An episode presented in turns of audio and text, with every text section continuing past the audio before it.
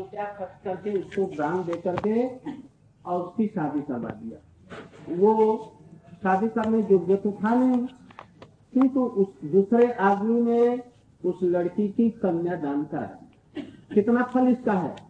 बहुत है ना फल? अभी तो आप लोग कीर्तन में गए। इसका जितना फल होगा एक लड़की की शादी कराने में, दान देने में, उसका एक करोड़ गुण अनगिनत दान उसका फल होगा एक एकादशी में कीर्तन करने का थोड़ा सा आधाया नाम वो ये था ना गजग्राह में जब युद्ध हो रहा था तो हाथी को पकड़ लिया। क्या गजग्राह ने? मगर ने। मगर ने पकड़ लिया। और दस हज़ार वर्ष तक युद्ध होता रहा। छुड़ा न सका। अंत में वो पूरा नाम नहीं नारा यह कहा बस। अब प्रभु आ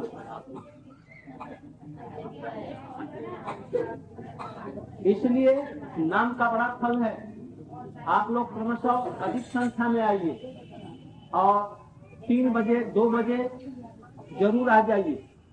दो बजे से पाँच बजे तक आप लोगों का।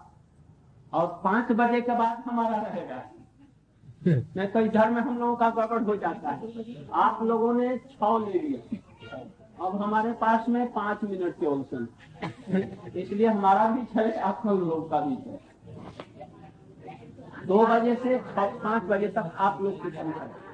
और खूब खास आप लोगों की संख्या क्रमशः कम रही है। ठंडी की। आजकल कांग्रेस में महिला कांग्रेस है।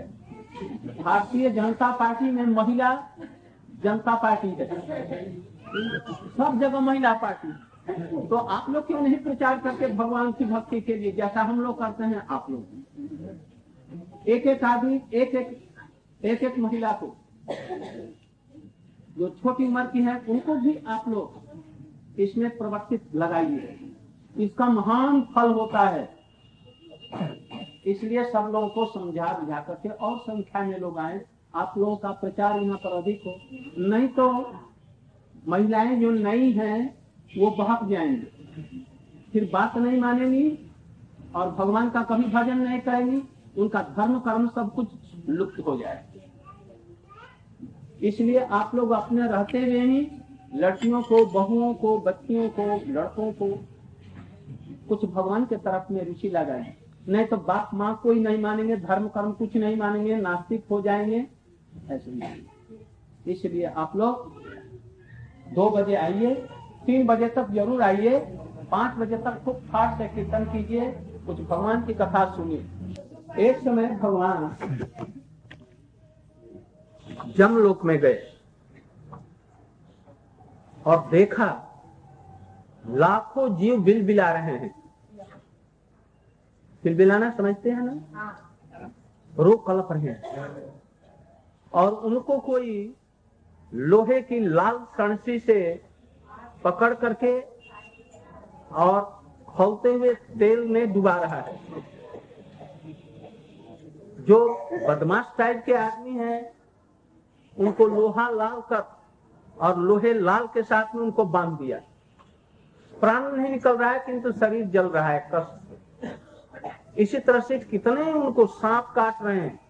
कुत्ते नोच रहे हैं उनको। उनको गाड़ दिया ज़मीन में, या बाँध दिया, और बाघ उनको आकर के खा रहे हैं। कुत्ते नोच रहे हैं। इस तरह से लाखों प्रकार के उनको कष्ट दिया जा रहा है, जो यहाँ पर पाप किया, वो सभी रो रहे थे।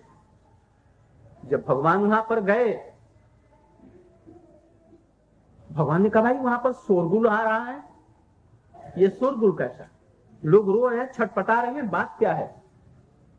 प्रभु, आप मत सुनिए, आप रहने दीजिए। नहीं, बतलाओ, बात क्या है?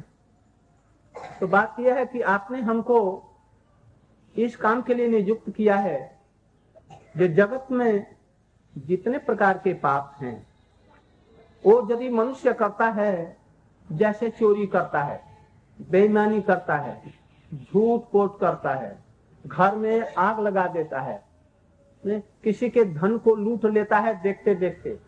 किसी को जान से मार डालता है। जैसे आजकल पेपरों में देखेंगी, सब कॉलम भरी हुई है बस उन्हीं बातों से। ने? किस प्रकार से आदमी घर में सोया है और उसके घर में घुस करके उसको बंदूक से मार दिया। उसका सर्वस्व हरण कर दिया उसके लड़के को ले गए, उसकी लड़की को ले गए, ज़बरदस्ती। कोई कुछ रोकने वाला नहीं। ऐसे ये सब पाप करते हैं जगत में लोग। अपने पति से कोई बात छिपाते हैं। पत्नी वैसे ही करती हैं कुछ। इस तरह से पुत्र अपने पिता की बात नहीं मानता, सेवा नहीं करता, मैया की सेवा नहीं करता, और सब जितने प्रकार के पाप इसलिए इनको दंड दिया जा रहा है। आपने ऐसा मुझको आदेश दिया। वो जितने कर्म करते हैं, हमारे दोस्त वो सब लिख लेते हैं। कैसे? हमारे दूत हवा है सूर्य है चाँद है पृथ्वी है। कहा नहीं है? ये सब जगह तो है। इसलिए वो सब लोग नोट कर मैं उनके इंद्रियों पर देवता लोग रहते हैं वो लोग सब नोट करके और वहाँ पर टेलीफोन से बतला देते हैं। जैसे कि यहाँ पर होता है ना कंप्यूटर सिस्टम से पता नहीं लगता। छोटा सा एक यंत्र रख देंगे और जर्मनी यहाँ से अमेरिका में खबर चली गई। वो चली जाती थी जमपुरी में खबर। और जब ये मरने का समय होता है तो जो पापी होते हैं यहाँ पर ले आकर के इनको दंड दिया जा रहा है, इसलिए वो बिल जा रहे हैं। कि ये जीव तो हमारे बड़े प्यारे हैं। थोड़ा सा दोष कर दिया, इतना दंड। ठीक। मैं ऐसा कोई उपाय करूँगा जिससे कि इनको सहजी में इनका निष्कृति हो जाए और फिर ऐसा इनको भोग ना मिले।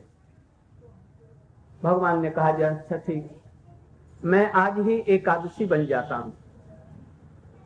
आज से मैं एकादशी का रूप धारण करता हूँ और आज के दिन जो एकादशी होती है ना ग्यारहवा दिन दोनों पक्ष में शुक्ल पक्ष में भी और कृष्ण पक्ष में। दोनों में ग्यारहवा जबकि आता है चंद्र के दृष्टि से ग्यारहवीं तिथि में मैं एकादशी के रूप में हूँ।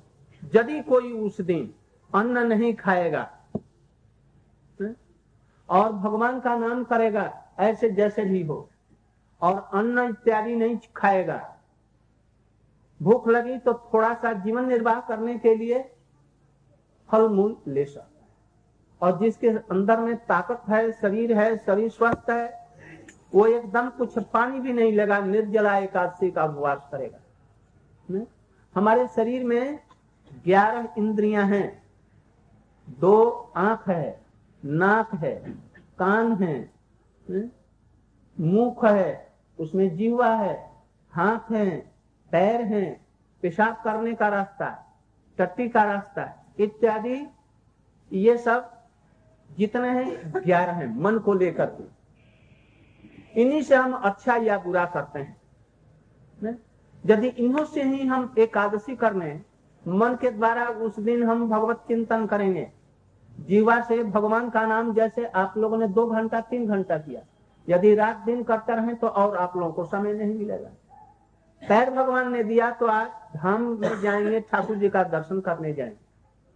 आँखें हैं, भगवान का रूप दर्शन करेंगे, भक्तों का दर्शन करेंगे, ग्रंथ में अक्षर ब्रह्म को दर्शन करेंगे।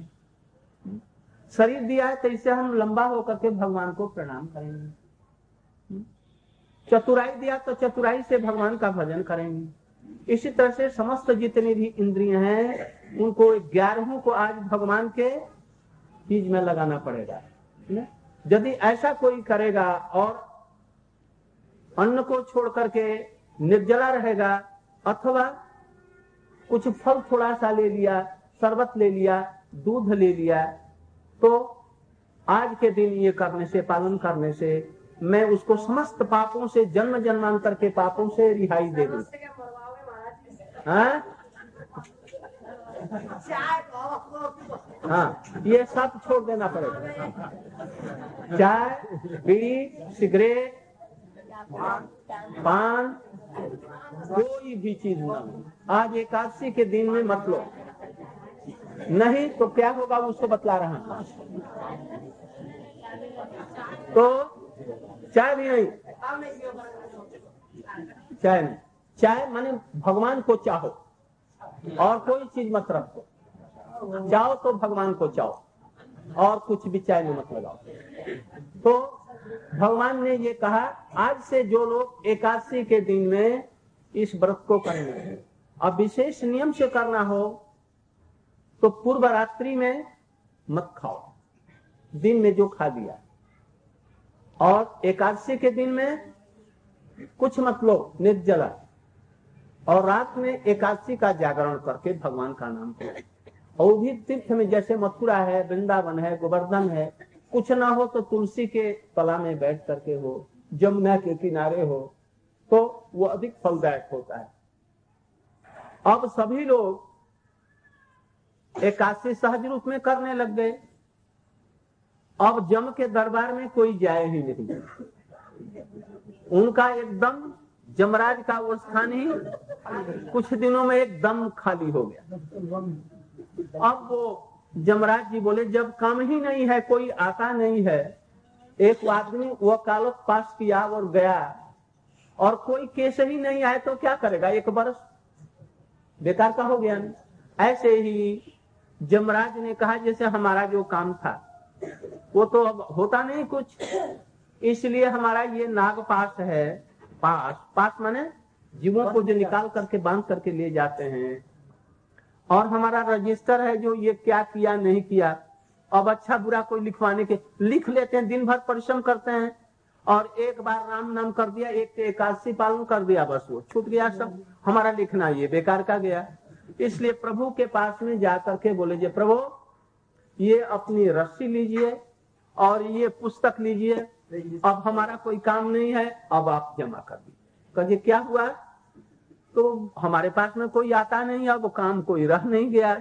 इसलिए ये सब आप लोग जमा कर प्रभु ने कहा ऐसा मत करो, काम मिलेगा तुम देखो, एक बात करो। अब तो अब तक तो मैंने छुट्टी दे रखी थी। अब एकादशी के दिन भूल से भी यदि किसी ने अन्न का दाना ग्रहण कर लिया, रोटी खा ली, चाय पी लिया, या बीड़ी सिगरेट पी ली कॉफ़ी भाँग पी लिया। पराग पान पराग ले लिया और ऐसी गड़बड़ करेंगे। झूठ बोल दिया। एकादशी के दिन चोरी की, कपटता की और कोई पाप कर दिया। तो ऐसे व्यक्ति जो हैं, जो एकादशी करने वाले हैं, उनके पाप सब उनमें प्रवेश कर जाए किन में जो लेते हैं, उनमें प्रवेश कर जाए और जो एकादशी के दिन ये सब करते हैं, अन्न खा लेते हैं सामा का, चावल का खीर बना लेते हैं पाव रोटी खा लेते हो, या ऐसे बातें करते हैं पूरी पकवान भी खा लेते हैं। तो उनका एकादशी का फल मोहिनी को मिल जाएगा मोहिनी कोई थी, वो मोहिनी को मिल जाएगा, उसको नहीं मिला। उन्होंने कहा जिससे अच्छी बात है अब उस समय फिर आने लग गए। और ब्रह्मा जी, उसने देखा, ब्रह्मा जी ने, ये सब लोग तो अनायासी एकादशी पालन करते हैं चले जाते हैं। इसलिए हमको कोई उपाय करना चाहिए। एकादशी को जरा कड़ा बनाए। इसलिए उन्होंने अपनी एक लड़की पैदा की। उसका नाम मोहिनी रखा। और लड़की ने कहा, जी, मुझको किस लिए बुलाया? कहा जा रही है भगी? हाँ, तुम्हारे लिए तो सुना रहा हूँ।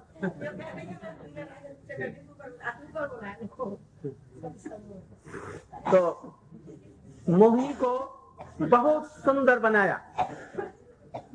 मोहिनी ने कहा जी पिताजी मुझको किस लिए बुलाया? किस लिए बनाया? तो तुम्हारे लिए एक बहुत बड़ा काम देता हूँ। ये काम जो पृथ्वी में आजकल कोई पाप भी करके एकादशी व्रत कर लेता है और बैकुंठ चला जाता है। तुम ऐसा जा करके करो जो कोई एकादशी न करे।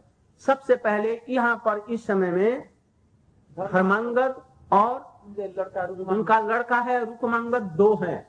वो अपने राज्य भर में ऐसा व्यवस्था कर दिया जो ये कादशी नहीं करेगा या नहीं करेगी, उनको अपने राज्य से निकाल देंगे। अपने राज्य में नहीं रहने देंगे। तो उनको जाकर के एकादशी तुम बंद करवा दो। राजा भी अपने लड़के को राज्य दे करके वो वन में गया है, भगवान का भजन करने उनका नाम था धर्मांगत तुम वहीं पर जाओ वन में। और ऐसा पाठ पढ़ाना जिससे कि उसकी भी एकादशी चली जाए और उसके बेटे की भी एकादशी चली जाए, उसकी स्त्री की भी। तुमसे यही मैं कहा ठीक है, ये तो चुटकी बजाते काम कर दूँगी। बस महाराजा जो वहाँ पर गए थे, पचास वर्ष की उम्र की बाद में तपस्या करने के लिए, वो वहाँ पर बन ठन करके गई। और राजा ने उसको देखा और उसने उसको देखा। और राजा के सामने ही आ करके घूम रही थी। केस खुले, कपड़े इधर उधर राजा ने कहा कि आप कौन हैं? मैंने कहा, उसने कहा कि मैं राजा की लड़की हूँ। तो यहाँ पर किस लिए घूम रही हैं? तो इसलिए कि मैं अपने योग्य पति खोजती हूँ। पृथ्वी भर में हमारे योग्य कोई पति नहीं मिला किंतु देखते कि आप हमारे पति योग्य हैं।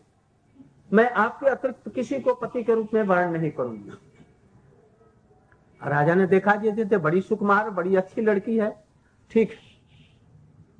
तो उन्होंने कहा जैसे मैं तुमसे विवाह करूँगा।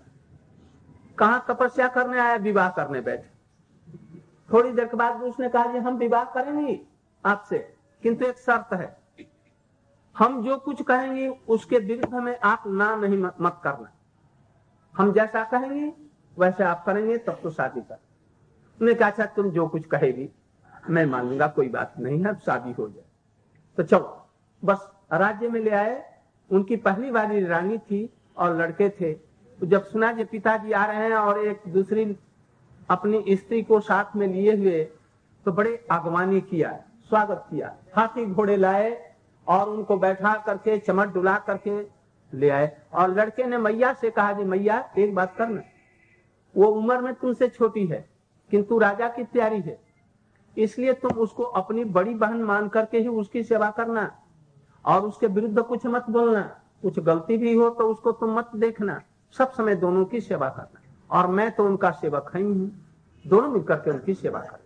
और पिताजी जैसे हैं, वृद्ध हो गए हैं। दूसरे दिन थी एकादशी। ढिढोरा बज रहा था। आज एकाद, कल एकादशी आने वाली है।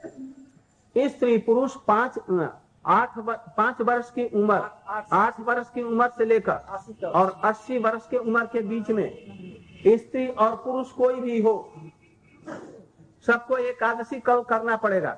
और जो नहीं करेगा, दंड के रूप में हम बाहर कर देंगे।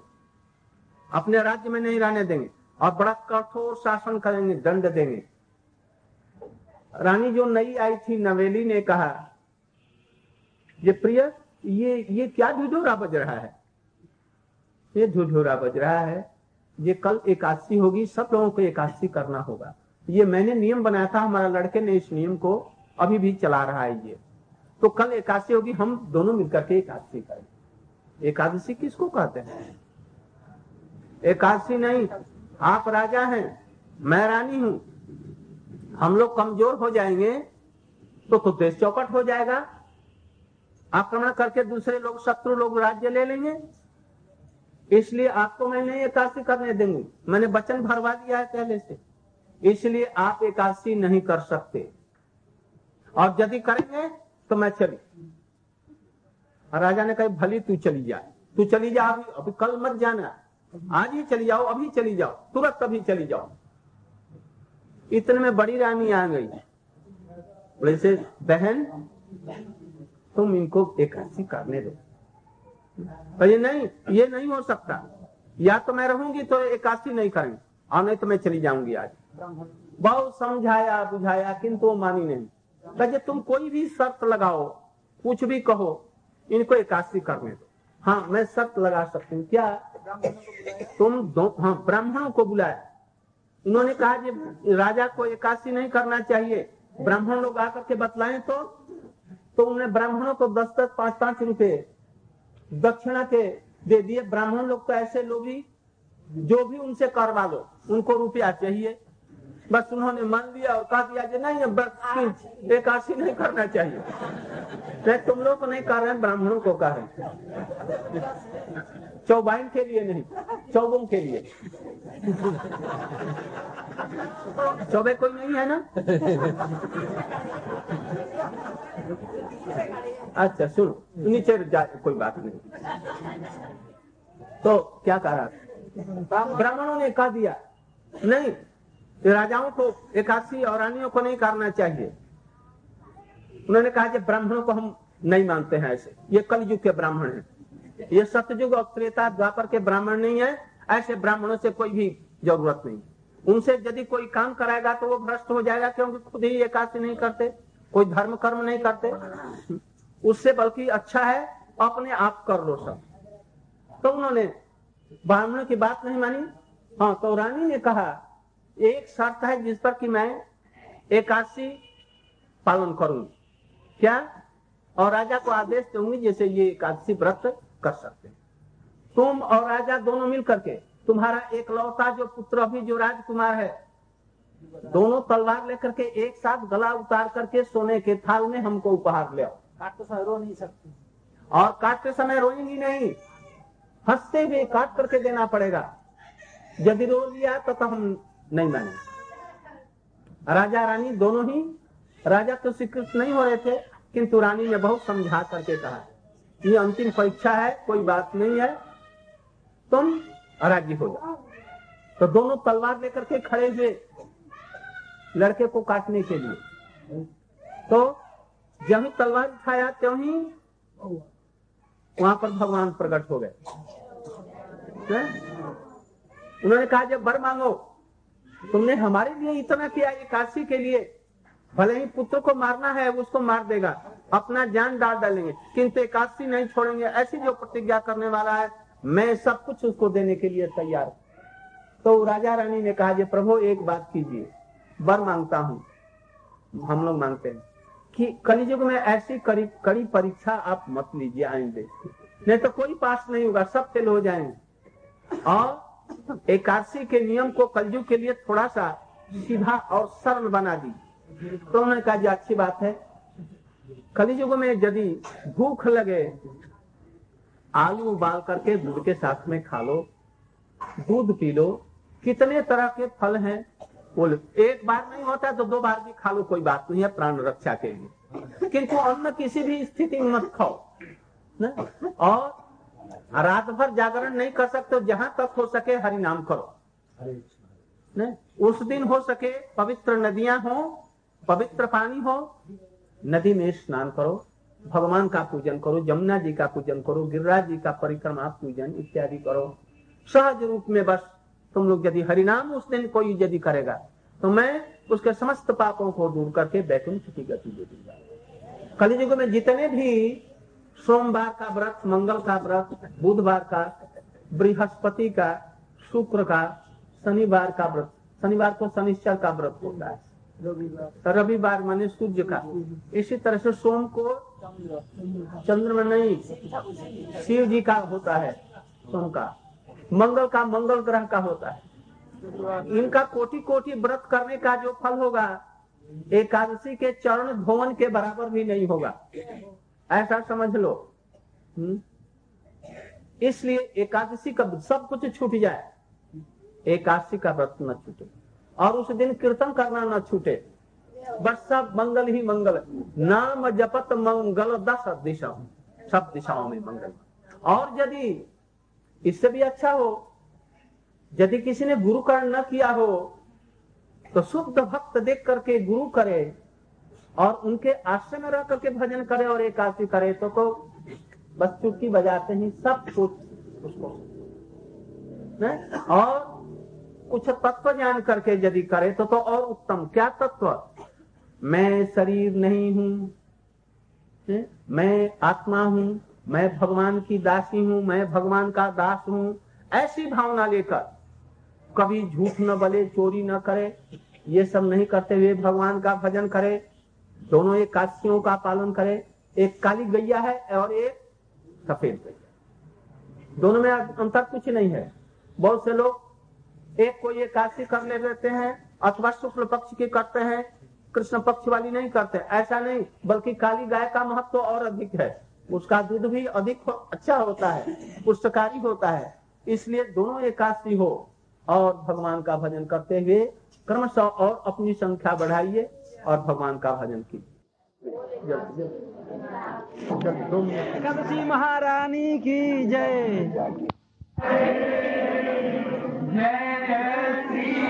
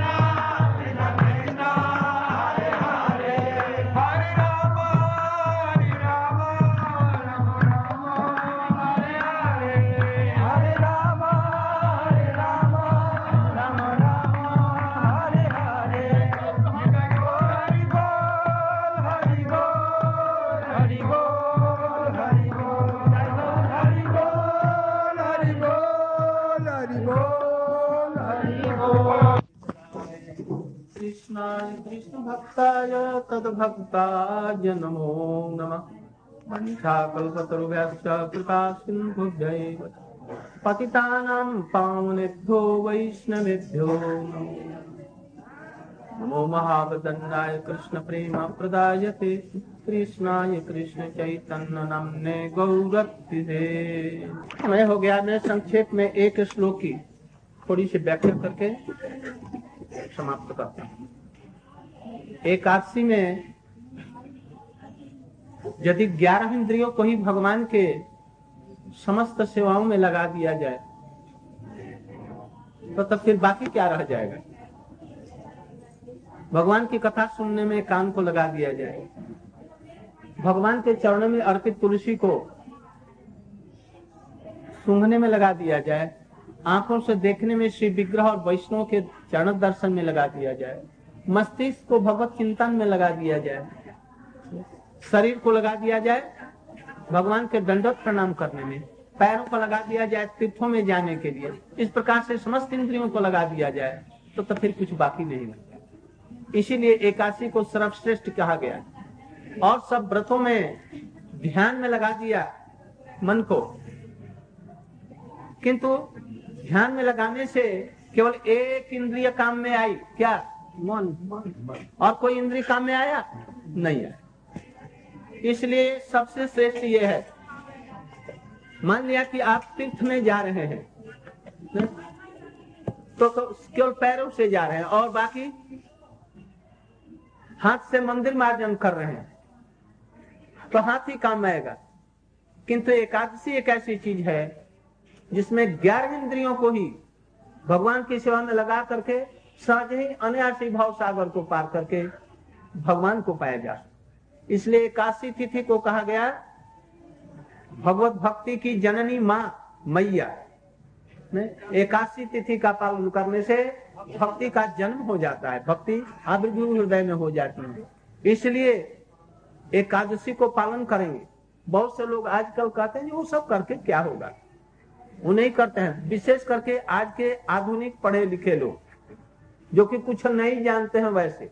अब पढ़े लिखे लोगों में जो विचार करके देखते हैं, वो लोग पालन करते हैं। जो बुद्धिमान है, पढ़े लिखो अन्यथा, वो लोग दाकियानुसी या सांप्रदायिक चिंताधारा कह करके उसकी उपेक्षा करते हैं। उसका फल भी भोग करते हैं।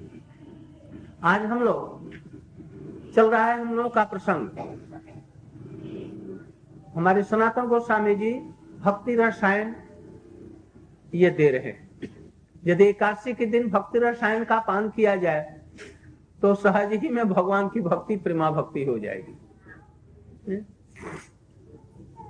उसमें बतला रहे हैं एकादश स्कंद में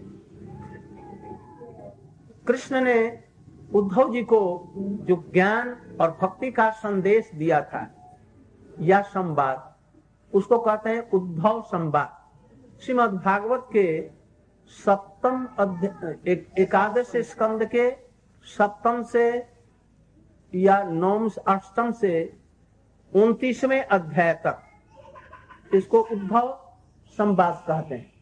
उसमें उन्होंने बड़े सुंदर सुंदर भाव दिए हैं। कैसे भगवान का भजन करना चाहिए? कैसे इंद्रियों के भावों को और कामनाओं का त्याग करके भगवान का भजन हम कर सकते हैं? अंत में लेते लेते लेते लेते कृष्ण ने गोपियों का उदाहरण ये सब दिया।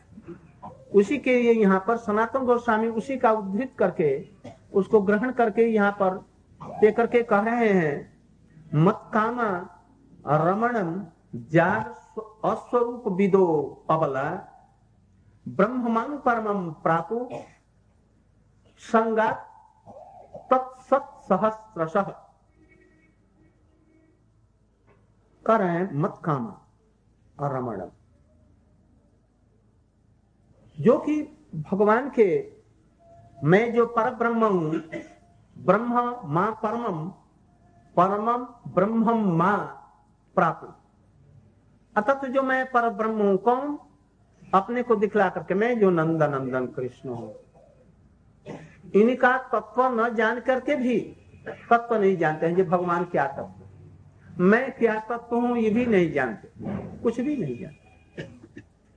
धर्म, अधर्म का तत्व भी नहीं जो जानते। ऐसे लोग भी संगात सत्सहस्त्र सह। एक दो नहीं।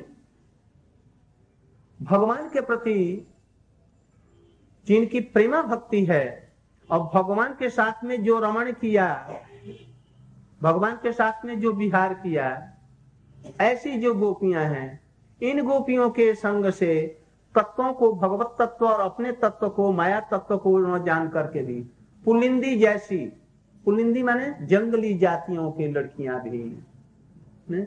जो गोबर कंडे इत्यादि लकड़ियाँ बिनने वाली बनों में देखने में अगली कुरूप भी, और वो गोपियों के संग में रह करके जार बुद्धिया, जार बुद्धि के द्वारा हमको रमण के रूप में प्राप्त किया। ब्रह्मा के लिए, श्रुतियों के लिए जो चीज़ असंभव है, बड़ा कठिन है। श्रुतियाँ लाखों वर्ष तपस्या करके कठोर और इस चीज़ को पाई नहीं। यहाँ पर जार बुद्धि और अस्वरूप भी दो। स्वरूप को नहीं जानती मैं कौन हूँ? मैं जीवात्मा हूँ, मैं भगवान का दास हूँ। मैं सच्चिदानंद तत्व हूँ, और कृष्ण कौन है? सर्व कारण कारण है पर ब्रह्म विश्व ब्रह्मांड के नियंता है। एक एक भ्रिकुटी से उनकी क्या उनका जो लास्ट फ्रैक्शन है विष्णु हम्म? उनके अंश के अंश के अंश का कला का विकला का सकला यह है विष्णु हम्म? उनके भ्रुभंगी से जगत का सृजन और संहार हो जाता है गर्भदशाई विष्णु हम्म? तो वो जो मूल जो कृष्ण है, उनके प्रति यदि उनका तत्व भी भगवान का कोई नहीं जानता अनायास ही, ऐसे ही। जैसे आग में हाथ कोई दे दे तो आग जलाएगी नहीं।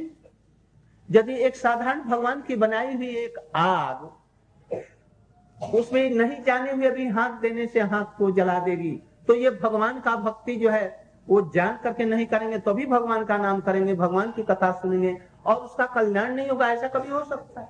ऐसा कभी नहीं। बल्कि भक्ति भाव में सबसे उच्च भाव जो है, परकीय भाव है, जिसको जार बुद्धि भी कहते हैं जार बुद्धि इसलिए कहते हैं, वो इस तरह का प्रेम है? जिससे जार माने जारयति समस्त पापानी, समस्त पापों को, समस्त कामनाओं को, जो समूल से ही जला करके ध्वंस कर देता है, उसको जार बुद्धि कहते हैं कृष्ण में ऐसा उत्तम, सर्वोत्तम भाव प्रेम हो जो कि हमारी समस्त भावनाओं को, कामनाओं को, गंदी पापे को सबको जला करके भस्म कर देता है। जार यति ऐसे भाव को जार जार माने या। साधारण भाषा में या। किसी का या। कृष्ण को यार करना ये सहज काम है? संसारिक लोगों में परस्पर यार हो सकते हैं। इस यार से नरक में जाएँगे। और कृष्ण को इतना प्रेम किया जो उसका यार बना दिया कृष्ण को। उसको कहते हैं जार बुद्धि। कृष्ण में जैसे गोपियों का था। है? उनके संग से क्या ये नित्य सिद्धा है? कृष्ण की लादनी शक्ति के प्रकाश। इनके संग से यदि चिंतामणि के संग से उसको छोड़ दो चिंतामणि। एक होता है? चंडीदास। नहीं वो लोहे को छुला देने से भी पाँच पत्थर। पाँच पत्थर हम लोगों ने देखा तो नहीं है किंतु सुना है। है ज़रूर। पारस पत्थर में किसी लोहे को छुआ दो स्पर्श करा दो तो वो सोना बना देता है। और भगवान और भक्त जो हैं उनको जो छूने वाला हो वैसा नहीं बन जाएगा। प्रेमा भक्ति जिनमें है वो चिंतामणि से भी पारस पत्थर से भी अधिक श्रेष्ठ है। ऐसे भक्तों का संग करने से उनके लौ मात्र के सत्संग से। लौ मात्र साधु संग। हो जाती है। इसलिए गोपियों का संग किया उन पुलिंदियों ने हज़ारों लोगों ने लाखों लोगों ने और जिन लोगों ने संग किया एक मिनट भी एक आधे में पुनि आध आधा में भी पुण्य आध सेकंड भी किया तो वो कैसी हो गई? वो भी भगवान के प्रति जार बुद्धि रख करके उनको भी बना दिया और दूसरे जन्म में या उसी जन्म में भगवान के साथ में रमन कर रही है ये क्रिया यहाँ पर दे रहे हैं। रमन करेंगी नहीं। कर रही है। रमणन वर्तमान रमन के रूप में उनको प्राप्त कर लिए इस जन्म में या उस जन्म में। तो यदि कोई उन पुलिंदियों से श्रेष्ठ हो और ऐसे भक्तों का संग जिनको मिल जाए ने? और भी धर्म में मिल जाए तो क्या बाकी रह जाएगा? कुछ बात ज़रूर अवश्य ही वो भाव हो जाएगा, भगवान के प्रति। उसका जन्म एकदम सुधर जाएगा। इसलिए ये कह रहे हैं ब्रह्म आप। मैं ब्रह्म हूँ पर ब्रह्म हूँ, साधारण ब्रह्म नहीं पर ब्रह्म हूँ रस ब्रह्म हूँ। हम्म? मैं उसको प्राप्त, उसको खेच करके अपने पास। ऊपर का पुलिंदी शरीर तो गंदा है, ये ठीक है। मैले कुचली रहती तत्व का ज्ञान भी नहीं है। किंतु भीतर की आत्मा कैसी है? निर्बल है ना? इसी तरह से भगवत भक्तों के समय से ऐसा ही हो जाता बोले रिकॉर्ड हो जाएगा